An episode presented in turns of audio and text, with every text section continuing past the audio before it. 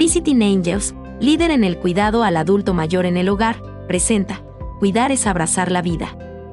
Un programa dedicado al fortalecimiento de las familias con adultos mayores para informarles, prepararles, animarles y compartirles sobre los temas más importantes relacionados con la tercera edad. Con ustedes Adolfo Quirós, director general de Visiting Angels México. Hoy tenemos el gusto de compartir con todos ustedes la participación del doctor Alberto Palacios García. Él es médico especialista en geriatría y director médico de Liptus Medical, empresa aliada de Visiting Angels en el programa Alianza Salud en Casa, del cual platicaremos más adelante.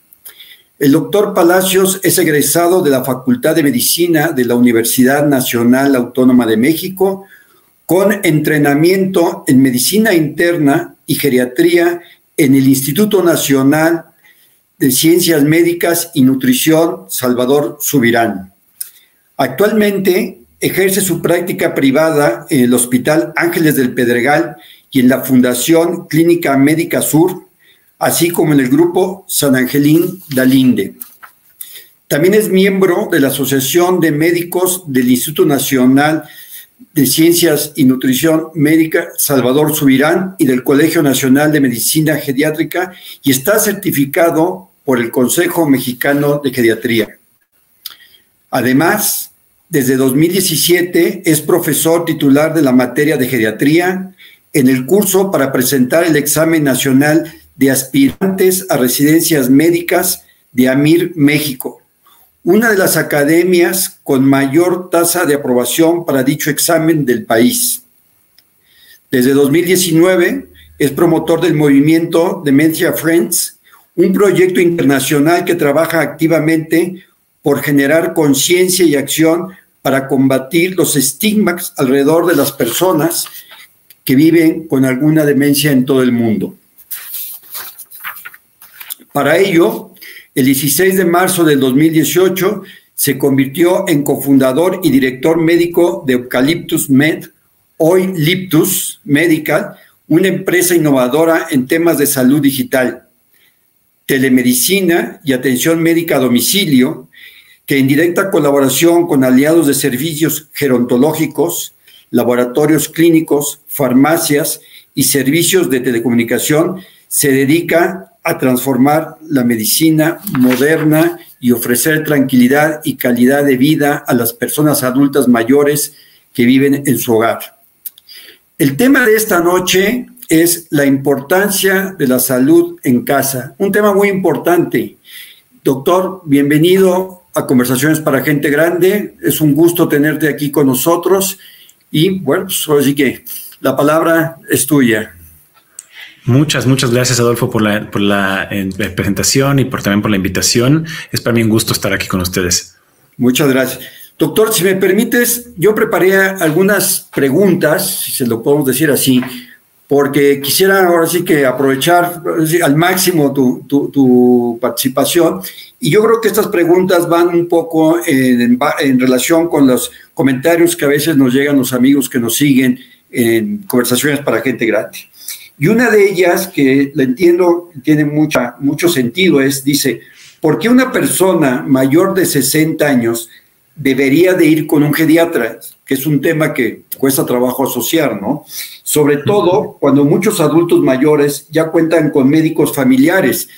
Todos sabemos que hay un médico en la familia que inclusive es el médico que ha estado con nosotros desde a lo, a lo largo a lo mejor de 40 años, ¿sí? Sí, sí. Y algunos de ellos son cardiólogos, reumatólogos, etcétera, y que los han atendido durante muchos años, pero en este momento, hoy en día, hay una práctica, hay una especialización que es la geriatría y por qué es importante que los adultos consideren a un geriatra hoy en día.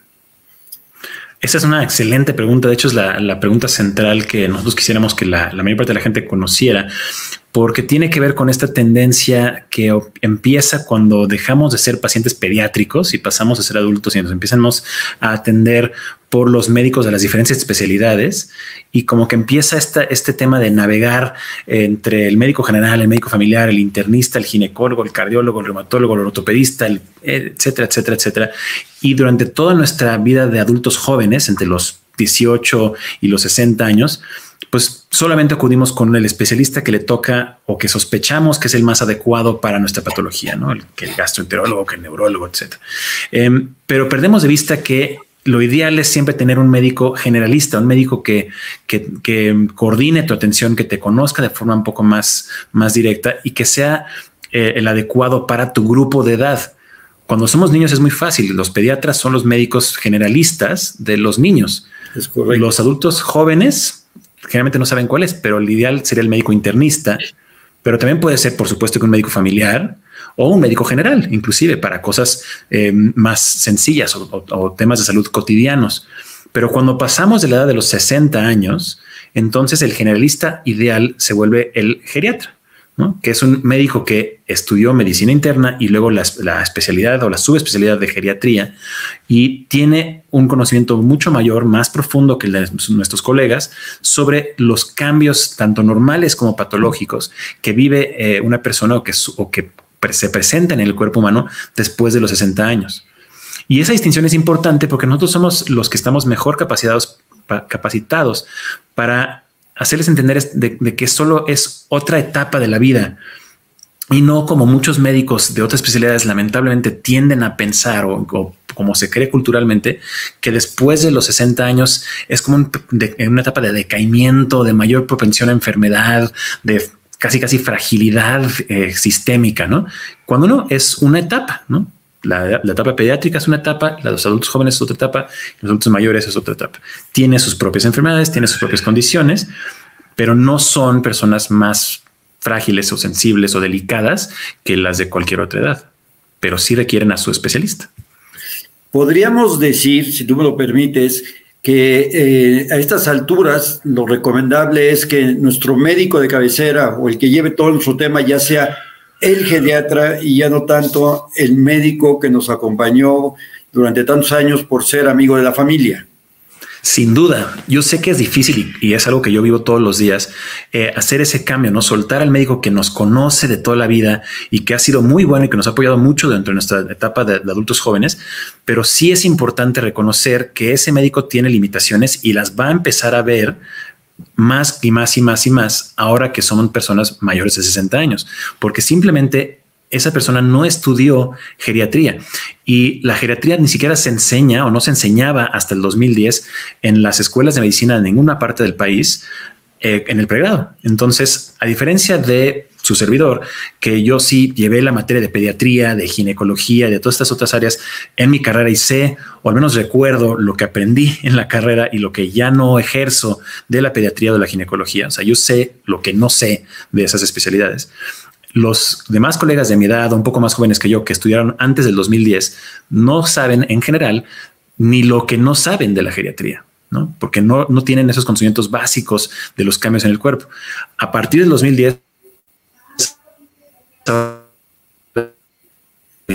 les enseñan eso, entonces tienen mejor idea, están más geriatrizados, que apenas están terminando las especialidades, ¿no? Porque si te estudiaron,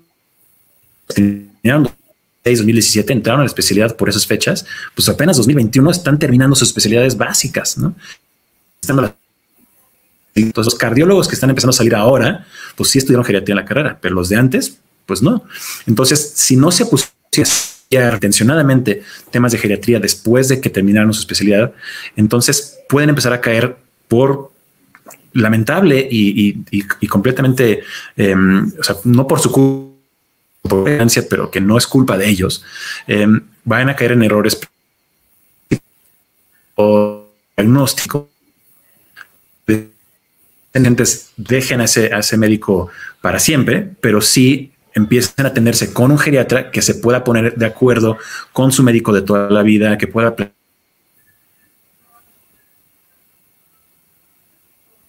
no, no, no o sea, eh, y si, por ejemplo, ese médico ya prefiere que nosotros lo veamos, podemos verlo nosotros. Claro. O sea, nos podemos quedar como el médico principal, pero también podemos trabajar equipo. O sea, Estamos teniendo un poquito de problema en la, en la, señal, no sé este, si es un tema de, del Internet.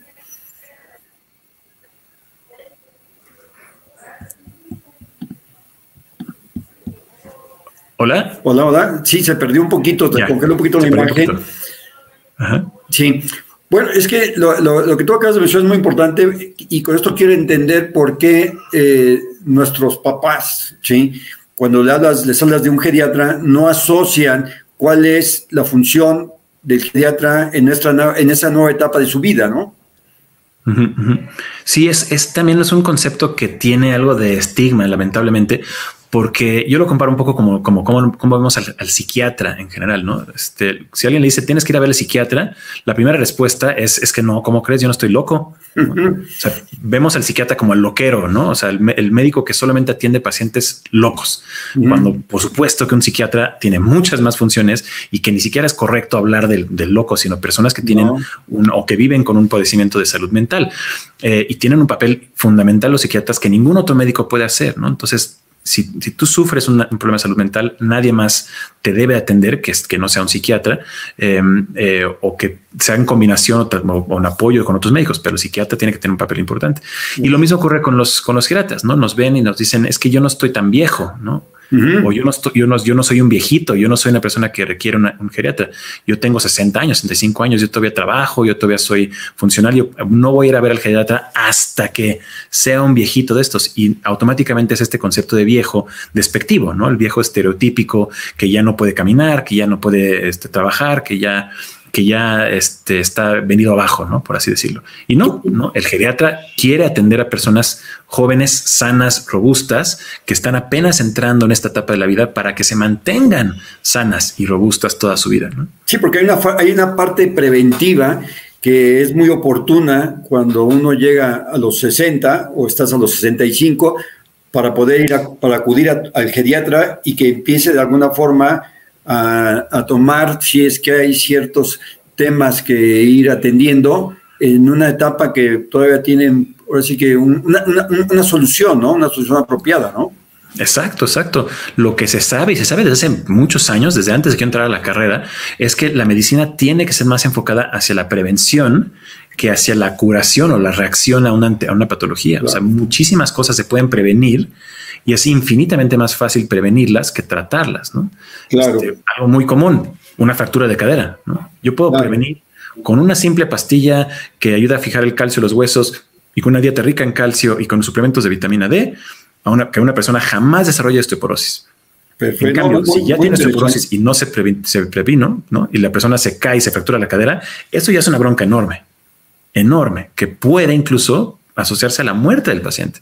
Sí, sí. La cultura es muy, compleja. Entonces, nos ahorramos una cirugía de ciento y cacho mil pesos, ¿no? Nos ahorramos un internamiento, una, rehabilitación. Terapia, exacto, todo lo que eso conlleva, simplemente con la prevención. Entonces, podemos decir que un buen momento para poder, eh, decir que atenderse por un geriatra es a partir de los 60 años en adelante. Sí, sí, sí. Yo es lo que le digo a la mayor parte de mis pacientes, porque muchos me llegan, sus pacientes ya que, que son los, los abuelitos, ¿no? El, eh, em, o el papá del familiar responsable, que ya tiene ochenta y pico años o noventa y pocos años, y sus hijos también son adultos mayores, o sea, bueno, son adultos mayores de 60 años. Así Entonces, ellos me preguntan, oye, doctor, ¿y yo cuándo puedo ir a verlo? No, yo se lo recomiendo. Yo a título personal, yo ya veo a un geriatra. Sí, sí, sí, porque son de cabecera. Que me va muy bien y me siento muy bien. Claro, claro, sí. Desde mucho antes de que haya estas complicaciones es cuando los queremos ver. Qué bueno. Porque en ocasiones, doctor, este, uno acude ya cuando, cuando, compra o ve o entiende el beneficio de, del, geriatra, eh, acude cuando nuestro familiar ya empieza a tener una pérdida de memoria o está empezando a reconocer que finalmente tiene un problema de, demencia o inclusive de movilidad. Entonces, ya cuando van en una etapa o una fase muy complicada es cuando acuden. Y, y, yo creo que lo que tú nos acabas de decir es, hay que hacerlo con anticipación. La parte preventiva es muy importante y, lógicamente, me gustaría que nos dijeras, ¿cómo podemos percibir esos síntomas y qué debemos de hacer en ese momento para poder prevenirlo de la mejor forma?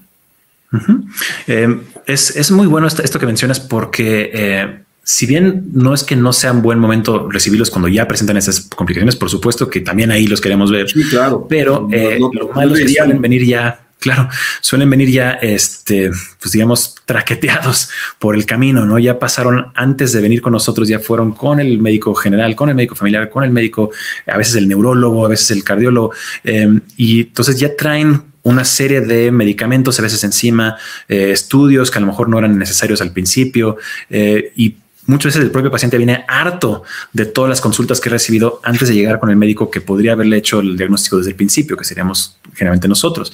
Em, entonces, ¿qué cosas son, son motivos comunes de consulta?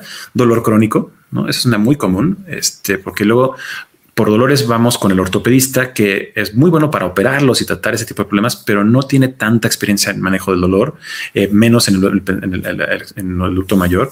Eh, otra muy común son síntomas de depresión o de ansiedad, que si bien el psiquiatra es un muy buen médico para acudir con eso, las implicaciones de la depresión y ansiedad en, a nivel físico también son, son, son muy comunes, ¿no? Eh, mareos, dolores de cabeza, malestar, malestar gastrointestinal, em, eh, son síntomas físicos que acompañan la depresión y ansiedad y que pueden ser también un buen motivo para acudir con el geriatra. Falta de apetito, por supuesto. es, un tema que se presenta con mucha frecuencia, ¿no?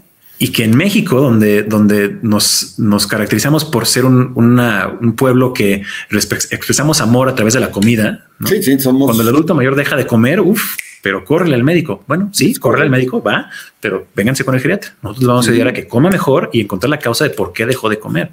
Sí. Y cuando se trata de temas de memoria, em, pues ante la, duda de que está, de que está teniendo fallas de memoria, que está a lo mejor olvidándose cosas, extraviando objetos, preguntando cosas este, repetidas veces, em, o tener algún otro comportamiento que les parece extraño o no típico de esa persona, también es muy buen momento de venir con el, con el, con el geriatra porque somos los que generalmente mejor eh, interpretamos estos cambios y no caemos prematuramente en un diagnóstico de demencia, porque las demencias son mucho menos frecuentes que los olvidos benignos que suelen estar acompañados de un cuadro depresivo o ansioso. Y es la manifestación más común en los adultos mayores eh, porque no están concentrándose bien. Entonces, pareciera que se le están olvidando las cosas, pero en realidad es un error de concentración que cuando se les quita la depresión y ansiedad recuperan la memoria. Pero cuando sí es un problema de memoria, también podemos eh, detectarlo tempranamente y empezar el tratamiento. Sí, y eso también es necesario apoyarnos a otros médicos, claro. y, si, me permites agregar, y me gustaría que tú lo, lo enfatizaras, el tema de la hidratación, ¿no? Claro, claro, claro. Em, uno de los cambios comunes del envejecimiento es que se nos quita un poco la, percepción de la sed. Entonces no nos da tanta sed como antes. Empezamos a tomar uno o dos vasos de agua en todo el día y el cuerpo sigue necesitando los litro y medio de agua que, solemos tomar cuando somos jóvenes, pero ya no te avisa, ya no te dice tienes sed, toma agua. Entonces se empiezan a deshidratar se empiezan a deshidratar, se empiezan a deshidratar y luego empiezan todas las consecuencias de esa deshidratación, las alteraciones en, hidroelectrolíticas, sodio, potasio, etcétera, que pueden tener manifestaciones en el cuerpo muy distintas, variadas, desde cognitivas hasta cardíacas y renales. Em, y es algo, una cosa decirle, señor, señora, se tiene usted que tomar cinco vasos de agua al día, mínimo, aunque no tenga sed. Y, ella va, va, va, a sentir en ese momento la mejoría. Porque claro. estar tomando dos vasos, a tomar cinco, pues va a decir, bueno, ¿qué me están dando? Porque el agua y qué le estás poniendo al agua, porque me siento muy bien, ¿no? Exacto, el agua es vida y se dan cuenta en ese momento. Exactamente. exactamente. No, pues muy importante. Aquí tengo una, una pregunta que es una pregunta que, lógicamente, para mí es muy representativa porque fue parte de lo que vivimos ahora que estamos en este tema de, de la COVID porque nos agarró, nos agarró a todos en curva, ¿no? Nunca nos imaginamos que íbamos a estar durante un periodo tan, tan largo, ¿sí? En casa y que iba a ser muy difícil volver a retomar ciertas actividades. Y una de esas actividades que nosotros percibimos fue que muchos de los adultos, ante el temor, la información que, que, había al respecto de, de la bacteria, pues decían, es que yo no quiero ir al doctor porque en el hospital o en el consultorio o en el laboratorio, de seguro ahí es donde está toda esa eh, cantidad de, germen que en cualquier momento lo puedo pescar y no voy, no voy. Y muchos de ellos dejaron de darle seguimiento ¿sí? a su tratamiento y otros no se atendieron en el momento en que lo requerían por esa situación. Eh, ustedes han desarrollado un proyecto muy bueno que va muy enfocado a lo que viene siendo las ventajas de recibir la atención médica en casa en lugar del consultorio. ¿Nos podrías platicar un poco de esto? Y después de esta, de esta eh, intervención tuya, voy a pedirle a producción que nos prepare un video que hemos hecho para que nuestros amigos que nos acompañan el día de hoy puedan tener más claro en qué consiste esta alianza. Exacto, exacto. Sí, las ventajas de, tener una atención médica en el domicilio son, son múltiples, ¿no? Y justamente la, pandemia nos las mostró mucho, mucho más claramente, ¿no? Este, eh, si yo te atiendo a tu domicilio, eh, es más fácil para ti como paciente recibirme, no tienes que trasladarte, no tienes que buscar a alguien que te lleve al, hospital. Em, puede ser a la hora que tú quieras, en el momento que, que tú estás más despierto, más alerta y no a la hora que yo quiero, que es cuando yo tengo espacio entre mis consultas, ¿no? Em, es menos costoso. Puedo además yo como médico conocer tu entorno en tu casa y darme cuenta cómo, cómo es que vives, qué riesgos puede haber en tu casa para alguna complicación como una caída o la iluminación o la cercanía con el, baño o el entorno social en el que te mueves y quién te puede apoyar. Puedo ver cerca de tu casa qué hay de de, recursos, ¿no? clínicas, farmacias, este, mercados, restaurantes, etcétera. Y eh, si hay algo durante la consulta que yo te pregunto que a lo mejor no recuerdas, pues puedes en ese momento buscar entre tus papeles, tus expedientes, tus recetas, tus cajas de medicamentos y todo eso complementa para una, consulta mucho, mucho más integral. ¿no? Em, y esto facilita un apego mucho mayor a los tratamientos porque se vuelve más sencillo tener las consultas, preguntar lo que necesitan preguntar para ir avanzando. Eh, y podemos de esa manera lograr la meta mínima que generalmente se busca por recomendaciones de expertos de la Organización Mundial de la Salud, de la Asociación Geriátrica de los Estados Unidos y diferentes eh, eh, autoridades alrededor del mundo, de que un adulto mayor reciba al menos tres consultas generales a lo largo de un año. Muy, muy importante. Así nosotros podemos estar yendo a su casa em, y, si el familiar no pudo llevarlo, si el, si no hubo, este, si no puede dejar el trabajo y todo, yo puedo irlo a ver y el paciente nada más me está esperando. Es, mucho, mucho más cómodo. Em, y además, una última ventaja que es también importante mencionar es que eh, en casa estamos más tranquilos en términos generales, entonces nuestros síntomas suelen manifestarse de manera más real. Em, mi dolor es un poco más, más confiable valorarlo en casa. Mi presión arterial tiende a estar más, más cerca, cercana a mi basal en casa. Mi frecuencia cardíaca, mi estado de ánimo, eh, todo ese tipo de cosas son más valorables en la casa muchas veces que en el consultorio, porque ir al consultorio es estresante, es cansado, es pesado eh, y mucha gente hasta pues tiene una especie de aversión a ir al, hospital, ¿no? Entonces, en la casa es, es la medicina, de hecho, ya va para allá. Ya vamos de regreso a las casas. Ya no podemos seguir estando en los hospitales eternamente. No, qué bueno, qué bueno. Eso es muy bueno, sobre todo para las personas mayores, que es una manera de facilitarles la atención médica, ¿no? este, yo quisiera invitar a todos los amigos a que vean este video que hemos preparado de esta alianza que hemos hecho con, con Eucaliptus y Visiting Angels. Y si me permite producción, ¿lo podemos proyectar? Visiting Angels y Eucaliptus anuncian el lanzamiento de la Alianza Salud en Casa para Adultos Mayores. Visiting Angels y Eucaliptus se dedican al cuidado de la salud de adultos y adultos mayores en su domicilio. Ambas compañías, con experiencia y resultados comprobados, integran sus servicios de manera complementaria. Por una parte, Visiting Angels ofrece servicios asistenciales no médicos para el acompañamiento de adultos y adultos mayores y por otra parte, Eucaliptus ofrece servicios médicos geriátricos. Su objetivo conjunto es mantener la independencia y bienestar de sus usuarios mientras brindan tranquilidad y respaldo a sus familiares. Ambas compañías mantienen estrictos protocolos de seguridad para garantizar el bienestar de todos los pacientes y usuarios. Aprovecha los beneficios por lanzamiento de la alianza, entre ellos valoración gerontológica o consulta geriátrica gratuita. Hoy más que nunca, los médicos están de acuerdo en que los adultos mayores no pueden estar solos. Con la Alianza Salud en Casa, conserva la tranquilidad en el hogar de tus seres queridos. Visita www.visitingangels.com.mx o www.eucaliptusmed.com o bien llámanos al 55 63 17 35 17 o al 55 70 05 51 20 para agendar una cita o una videollamada. Pues así es, amigos. Este es a grandes rasgos eh, la alianza que, hemos eh, realizado entre Eucaliptus y Visiting Angels para poderles dar un mejor acompañamiento durante este tiempo. Y ya que estamos ahora sí que hablando de esta alianza y hablando de las ventajas de la parte de la geriatría, así como también de las ventajas que tiene el tener un caregiver en casa, ¿tú qué nos podrías decir? Porque es una parte también así tan importante como tú lo acabas de mencionar, de poder ver cómo es el entorno, ver cuáles son las facilidades que tienen dentro de su casa, cómo está acondicionada ciertas áreas de la casa para un mejor eh, traslado y movilización de, los usuarios.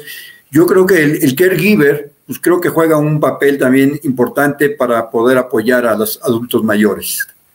Así es, de acuerdísimo. De hecho, debo decirte que se me enchina la piel cuando, cuando veo este anuncio y cuando pienso en esta alianza, porque es el sueño que, que o sea, el conjunto de dos sueños, el tuyo y el mío, eh, en nuestras respectivas em, empresas, de lograr algo que eh, simplemente no se ha dado, que es una, una unión eh eh, fuerte entre el apoyo de, los, de los caregivers, de, las, de los cuidadores en el domicilio y un equipo médico eh, especializado en adultos mayores.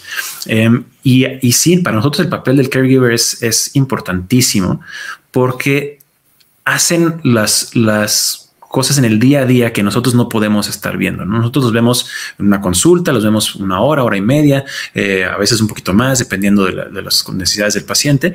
Eh, y le damos el seguimiento también. Eh, tenemos seguimientos mensuales, tenemos llamadas telefónicas, nos pueden hablar para aclarar dudas, pero esencialmente no los volvemos a ver. Semanal también, hemos hecho semanales, sí. Inclusive, claro, sí, sí, sí. ¿no? Pero la realidad es que no los volvemos a ver hasta la próxima consulta. físicamente no estamos en contacto. Durante todo este tiempo dependemos de los cuidadores para que nos, proporcionen información, para que estén haciendo el apego a los tratamientos y muchas veces el familiar, el familiar responsable, por más bien intencionado que, sea o bien intencionada que sea, pues no tiene a veces el tiempo, la disposición o, la, o el entrenamiento necesario para ofrecerles los cuidados que el paciente requiere. Entonces, un caregiver en el domicilio es un aliado o una aliada extraordinaria para nosotros porque sabemos que podemos confiar en ella, sabemos que va a hacer las cosas que el familiar no puede hacer, ya sea por por falta de conocimiento, por falta de tiempo, porque simplemente no quieren, muchas veces nosotros no queremos ser el que tenga que bañar, cuidar, dar medicamentos, alimentar a nuestros, a nuestros familiares, a nuestros seres queridos. Nos pesa, es un, hay una carga emocional ahí que el cuidador absorbe, que el, cuidador evita. Entonces, el caregiver, pues el caregiver evita para ese familiar responsable. Entonces, el familiar responsable descansa, eh, puede estar para su familiar para lo que más le interesa, que es para convivir, para apapachar, para disfrutarlo o disfrutarla. Mientras que los cuidados se los puede dejar enteramente en manos de un profesional o de una profesional. Y eh, además de todo eso, también podemos contar con nuestros caregivers para que nos den avisos inmediatos ante la aparición de un nuevo síntoma, un nuevo dato que a lo mejor pudiera pasarle desapercibido al familiar responsable o que a lo mejor es un poco más sutil. Em, eh, como lo están viendo en el día a día, lo están registrando, lo están llevando este, este seguimiento, pues dicen, hey, esto no es normal, ¿no? Normalmente va al baño todos los días, no hay no evacuado en los tres días. Exacto. Exactamente. Mucho antes de que, que luego prender la alerta. Exacto, exacto. Entonces es medicina preventiva en acción, en el día a día.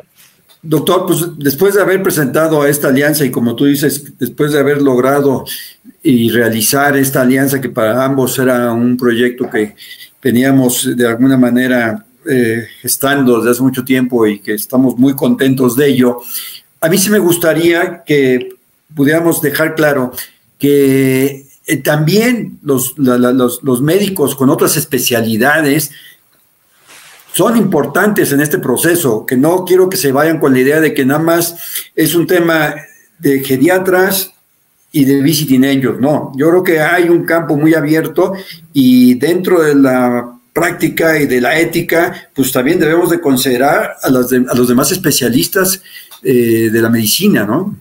Sin duda alguna, 100% de acuerdo contigo.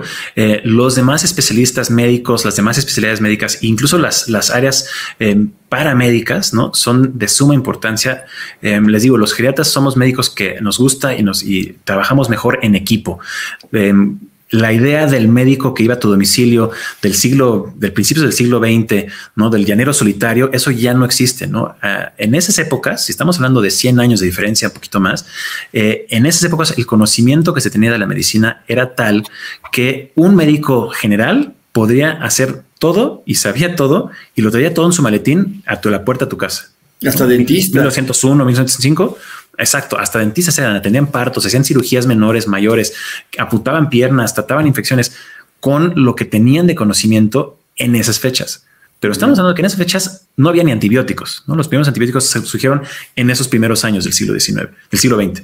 Em, se trataban las fiebres con sangrías, ¿no? Este, los anestésicos no existían, los analgésicos más importantes no existían. Muchísimas enfermedades no se habían descrito todavía. Enfermedades que hoy en día son cotidianas no tenían una descripción específica. Osteoartritis, por ejemplo, era una enfermedad que no se conocía del todo. Este, las demencias, olvídenlo, ni siquiera tenían una idea de qué era eso. Los, tenían, los clasificaban como entre las, entre las, las esquizofrenias, básicamente. Entonces, claro, esos médicos sabían todo y hacían todo. Hoy en día ningún médico puede saber y hacer todo. El Doctor House es falso, ficticio. No, no puede ser uno todólogo hoy en día, mucho menos ser el que dice y también hace, ¿no? El que toma las muestras, el que hace las cirugías, el que interpreta los estudios. No, no, no. Cada área tiene su especialidad. Entonces, los geriatras somos estos médicos que caemos dentro del rango de los generalistas que incluye a los pediatras, a los internistas, a los médicos familiares.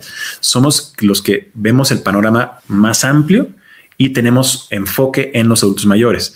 Pero nosotros también conocemos nuestros límites y sabemos cuándo eh, necesitamos el apoyo de un especialista que profundizó en un área más específica, cardiología, gastroenterología, cirugía este, general, neurocirugía, psiquiatría, cuidados paliativos y, medicina dolor, oncología, ¿no? reumatología, todas esas especialidades tienen un papel muy importante porque van más allá de lo que nosotros podemos hacer. Pero, ¿quién les va a decir con quién ir? ¿Quién les va a decir cuándo ir con el, gastroenterólogo o ir con el cirujano general o el cirujano, cirujano gastrointestinal? ¿Quién les va a decir cuándo ir con el neurólogo o con el cirujano o neurocirujano? Nosotros, los generalistas. Em, y por supuesto, entonces, que está el papel de nutriología, fisioterapia, psicología, ¿no? odontología, también nos, nos, nos muchísimo con ellos y otra vez les diríamos cuándo ir, con quién y, cómo. En Eucaliptus tenemos un equipo de especialistas también que trabajan con nosotros y que colaboran con estos pacientes, que comparten nuestro expediente, que, que están en el día a día aquí al frente de nuestros pacientes, porque sin equipo no se puede. Requiere. Una atención integral no se puede. Así es. Sí, sí, es la importancia de, la, atención integral, porque si no es integral, pues lógicamente no se logra el objetivo que, se busca, ¿no? Exacto. Y bueno, y, ya que estamos ahora sí que en, esta, toreando la limón entre eh, Eucaliptus y Visiting Angels, me, gustaría que nos platicaras un poquito que aquí, este, además vamos a decir, de eucaliptus, además de los médicos que acabamos de mencionar y además de los caregivers que están ahora sí que por parte de Visiting Angels, ¿qué otros, qué otros profesionales de la salud son importantes en la atención integral, ya que tú acabas de mencionar ese aspecto? Sí, creo que rápidamente podemos mencionar y debemos mencionar nutriología, sea, nutriología clínica idealmente, que es la, como la especialidad de los nutriólogos que no solo se dedican a hacer como dietas más o menos sencillas, sino que están enfocados en dietas especializadas para personas con ciertas condiciones de salud. Em, luego están los fisioterapeutas, que muchas veces van de la mano con los médicos especializados en rehabilitación que prescriben el ejercicio, los fisioterapeutas los llevan a cabo y se aseguran que lo cumplan bien. Muchas veces también tienen alguna especialización en, rehabilitación geriátrica, rehabilitación deportiva, rehabilitación eh, neurológica. Entonces pueden apoyarse muy bien de los médicos especialistas de rehabilitación y luego están los médicos del deporte que pueden lograr que esa persona todavía supere un poco el potencial, que tenga una mayor recuperación más adelante, aunque no sean deportistas, ¿no? Los médicos del deporte son los que sacan tu mayor potencial una vez que te estás recuperando de, una, de un proceso de rehabilitación. Eh, los psicólogos, que existen psicólogos y neuropsicólogos, que son los expertos en demencias, ¿no? El deterioro cognitivo. Y luego están los odontólogos, los dentistas. Inclusive hay dentistas geriatras, hay odontogeriatría. especialistas en, atender los dientes de los adultos mayores. Y en ese sentido, vale la pena recordar que muchas especialidades ya tienen su variante geriátrica. La psiquiatría tiene la psicogeriatría. La nefrología, ya existe la nefrología geriátrica, la oncología tiene la oncología geriátrica, la cardiología geriátrica, la neurología geriátrica. ¿no? Entonces hay expertos y subexpertos ¿no? en, cada una de estas áreas que cada vez van a ir saliendo más porque la población de adultos mayores solamente va a seguir creciendo. Muy bien, no, pues mira, muy, muy, muy interesante, muy amplio lo que nos acabas de decir y sobre todo que Eucaliptus nos puede llevar de la mano para poder ser atendidos en cada uno de los padecimientos que tú, o especialidades las que acabas de mencionar. Entonces, bueno, pues, ese es otro, otro punto interesante dentro de esta alianza. Y, por último, doctor, a mí me gustaría que nos platicaras un poquito cuáles son las principales preocupaciones de los geriatras en cuanto a, la atención de los adultos mayores en México. Eh, y te hago esta pregunta porque en México estamos en una ola demográfica muy interesante con una capacidad de crecimiento este, por sí que... Exponencial. Exponencial. Mira, yo te puedo decir que nosotros hace siete años, cuando iniciamos este negocio, pues las estadísticas, sobre todo eh, los, centros que se dedican a hacer este tipo de, de generar este tipo de información, nos decían, bueno, pues este, este, este, es un entorno que representa, bueno, que va a representar para el año 2020 alrededor de 10, 10 millones 800 mil adultos mayores y nos damos cuenta que ahora en el último censo que se llevó a cabo en este año y los otros estudios que se han hecho nos están hablando de que estamos en, en el rango de 14 millones 800 mil y que la cifra que estaba prevista para el 2030 ya de alguna forma ya también ya está exponencializada, va a ser todavía mayor. Entonces, ¿Cuál es, ¿Cuál es realmente esa preocupación que tienen, que tienen ustedes en cuanto a esta explosión demográfica de adultos mayores en nuestro país? Yo empezaría por eso que acabas de mencionar, que los estimados están quedándose cortos y, y, se estaban basando en cifras conservadoras, pensando en cómo había ido creciendo en los, en los siglos y los, las décadas anteriores eh, los, la población de adultos mayores, pero bien lo dijiste, en siete años de 10 millones pasaron a ser casi 15 millones. Se decía que para el 2030, 2050 iban a ser como 22 millones más o menos. Pero si tomamos en cuenta la población de adultos jóvenes que ahora estamos, que, entre los que me incluyo, los que estamos entre los 20 y los 40 años más o menos, que es una población mucho mayor que la de adultos mayores todavía, pues para que esa población que ahorita son alrededor de 30, 40 millones de personas llegaran a ser nada más veintitantos millones, significa que muchos de mis contemporáneos este, nos tendríamos que morir antes de los 65 años. Entonces, no va a suceder. Es poco probable que eso suceda, que una población tan grande se reduzca a la mitad. No, no, no, no, no. Es mucho más probable que las cifras estén alrededor de los 30 o 40 millones de adultos mayores para el 2050. ¿no? Entonces, en los estimados están siendo muy conservadores y por lo mismo falta una, una infraestructura que cubra toda esa población. Por eso estamos haciendo estos esfuerzos en Visiting Angels, en Eucaliptus y en muchas otras eh, eh, empresas geriátricas, gerontológicas, por alcanzar esta demanda. La primera, entonces, más y mayor preocupación es que simplemente no va a haber suficientes geriatras para atender a toda esa población. Hoy en día somos 742 geriatras certificados para esa población de casi 15 millones de pues, Ni de chiste nos alcanza. Entonces, em, tendría que haber uno, por lo menos por cada eh, cuatro mil personas y estamos como justamente como cuatro mil geriatras por debajo de esa cifra. ¿no?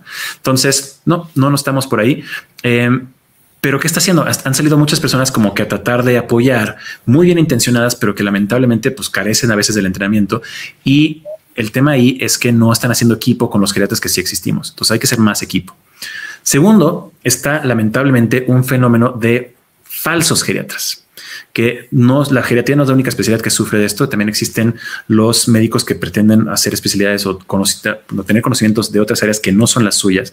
Em, es el caso, por ejemplo, de los cirujanos plásticos y los médicos especializados en medicina estética, se llama, que no es realmente una especialidad eh, médica eh, reconocida, ¿no? Y, grupos que han salido del, del estilo, donde en el caso de la geriatría, regresando, es son médicos que recibieron un diplomado en gerontología o un curso de mucho menor duración y, no de especialidad este, eh, médica universitaria, sino patrocinado por empresas privadas eh, que son de paga además y que cobran por el, por el entrenarlos eh, y que salen después de uno o dos años con un diploma o algo que los, los, los certifica según esa empresa, como geriatras. Eh, y si uno los busca en, las, en los directorios médicos de los hospitales, de las páginas más reconocidas eh, o internet, ahí están, ¿no? Es difícil a veces encontrarlos. Por eso siempre enfatizamos que los médicos de eucaliptus son médicos certificados este, para cualquiera de nuestras especialidades. Sí, sí, nos consta. Y todos los demás. Tenemos el certificado del Consejo Mexicano de Geriatría que es, el único y verdadero. Eh, el Consejo Mexicano de Medicina Interna, el Consejo Mexicano de Gastroenterología, etcétera, etcétera. Si no tienen ese certificado de consejo, aguas. Eh, pueden ser médicos muy bien intencionados, pero que no tienen el entrenamiento. Entonces, eh, es un problema. Adelante, adelante, adelante. Yo, yo tengo un comentario que, que, este, que si me permites sumarlo a las preocupaciones que tienen ustedes hoy en día como geriatras, es que como parte también del entorno, del universo de los adultos mayores. Antes de la COVID, el 25% de los adultos mayores viven, solos. Y ese 25% durante todo este proceso de la COVID, sobre todo por ser eh, personas tan vulnerables, muchos de ellos ya no están. Entonces esas parejas se desintegraron.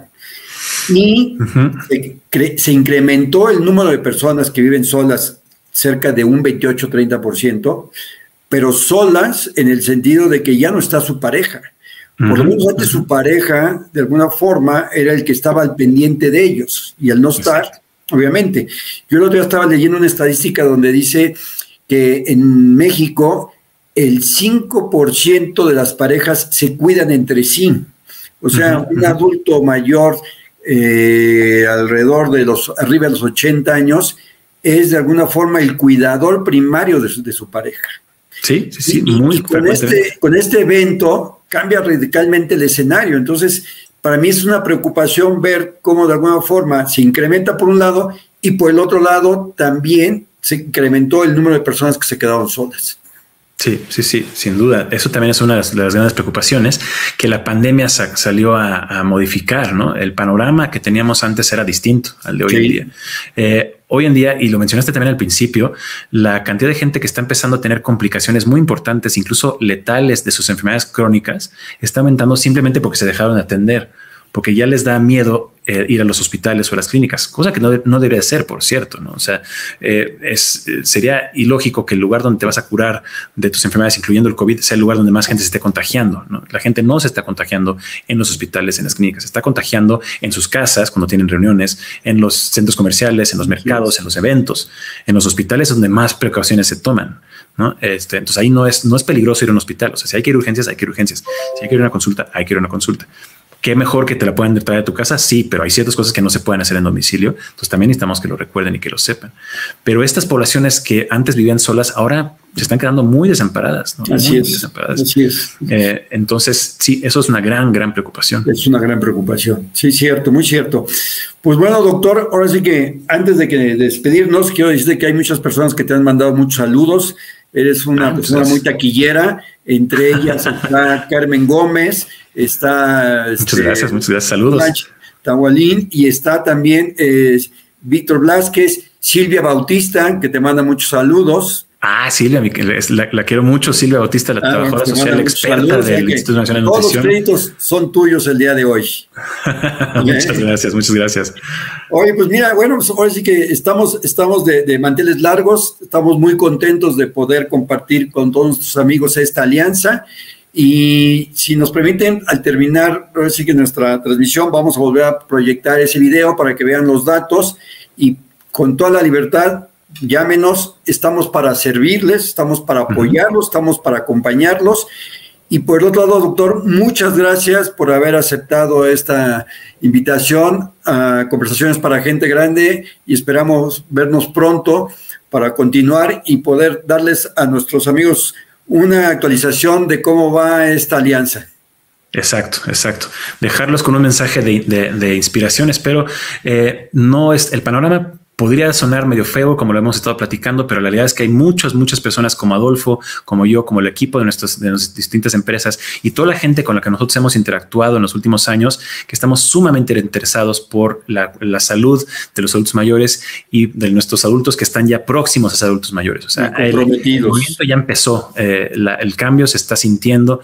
La pandemia, una de las cosas buenas que hizo fue justamente meterle más, más eh, velocidad, más interés a este tema Conciencia. Hay, hay conciencia, hay interés, hay pasión. Este, vamos a estar a seguir trabajando por ustedes porque lo que, nos, lo que hacemos nos encanta. Así y nosotros también estamos muy a gusto de trabajar con ustedes y como bien lo dices, ambos estamos comprometidos con los adultos mayores. Pues muchas gracias a todos, muchas gracias nuevamente por estar aquí con nosotros.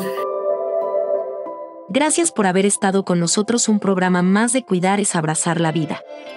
Si quieres más información sobre los servicios de cuidado y acompañamiento que Visiting Angels México ofrece para adultos y adultos mayores en el hogar, visita www.visitingangels.com.mx o llámanos al 559-302-0483. Recuerda que somos líderes en cuidado al adulto mayor en casa.